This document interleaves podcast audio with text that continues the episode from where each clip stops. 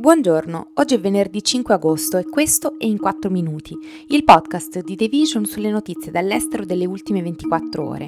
Questo episodio è presentato da M S I, colosso globale nel settore dell'information technology e del gaming, oggi sinonimo di costante ricerca di qualità e design avanzato, con i suoi laptop progettati specificatamente per gamer, content creator, professionisti e studenti. Parleremo di al-Sadr in Iraq, che chiede lo scioglimento del Parlamento e nuove elezioni, della morte di ventiquattro persone persone a causa delle inondazioni in Uganda e del Senato statunitense che vota per l'ingresso di Svezia e Finlandia nella NATO. Muqtada al-Sadr, il leader delle forze sciite che hanno ottenuto il più alto numero di voti alle elezioni del dieci ottobre in Iraq e che si sono dimesse in blocco un mese fa per sfuggire allo stallo politico del paese vista l'impossibilità di formare un esecutivo dopo dieci mesi da quella data, ha esortato i suoi sostenitori a continuare il loro sit-in all'interno del Parlamento nazionale a Baghdad, fino a quando le sue richieste, che includono lo scioglimento del Parlamento e le elezioni anticipate, non saranno soddisfatte. Migliaia di seguaci di al-Sadr hanno preso d'assalto dallo scorso fine settimana l'area protetta di Baghdad, la Green Zone, che ospita sedi governative e missioni straniere. Queste iniziative sono state una risposta ai tentativi dei rivali musulmani sciiti di al-Sadr, molti dei quali sono vicini e sostenuti dall'Iran, di formare un governo con candidati al ruolo di primo ministro che al-Sadr non approva. Questi, che un tempo guidava una milizia anti-americana e che ha milioni di seguaci, nel suo discorso ha spiegato di non avere alcun interesse a negoziare ancora con gli altri partiti. Non credete alle voci secondo cui non voglio il dialogo, ma abbiamo già provato e sperimentato con loro. Non ha portato a nulla, né a noi né alla nazione, soltanto rovina e corruzione. Uno dei modi in cui possiamo sbarazzarcene è avere un altro turno di elezioni per portare in Parlamento nuove persone.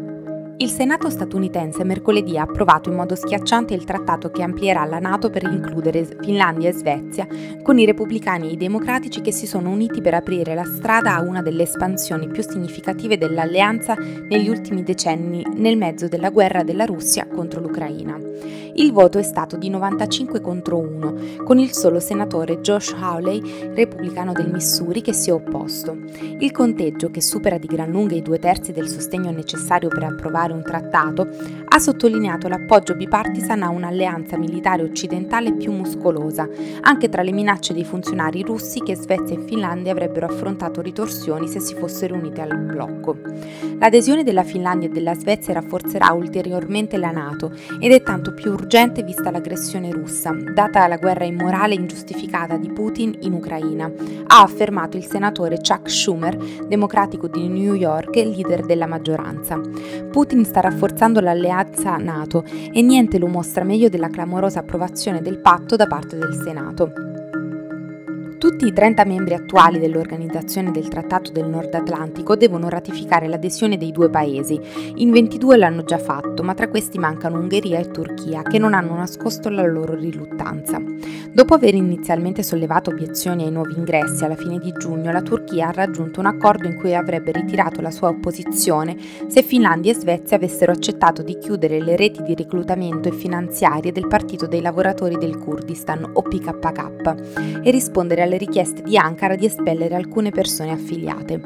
Mosse che avrebbero dovuto essere avviate prima che il Parlamento turco prendesse in considerazione la ratifica dell'adesione alla NATO. L'Ungheria mantiene una posizione enigmatica su come gestirà le offerte di Svezia e Finlandia. Tuttavia l'approvazione degli Stati Uniti è un passo cruciale e il voto è stato un trionfo per il presidente Biden.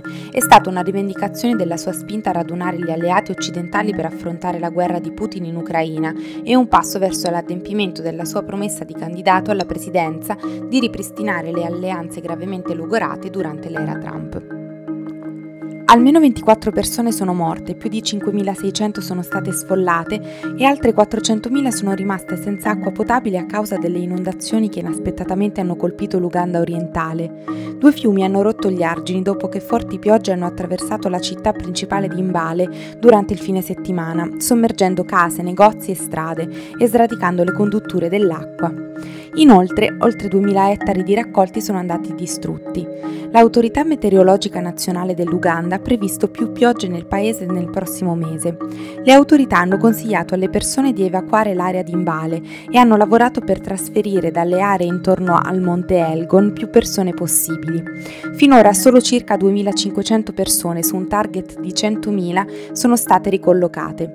Il campo delle comunicazioni presso l'ufficio del primo ministro Julius Mugungud ha dichiarato: la soluzione a lungo termine è proteggere l'ambiente, stare lontano dalle zone umide, dalle sponde dei fiumi ed evitare di distruggere i percorsi fluviali. Il cambiamento climatico è evidente, non si può più prevedere quando arriveranno le piogge e quanto saranno intense.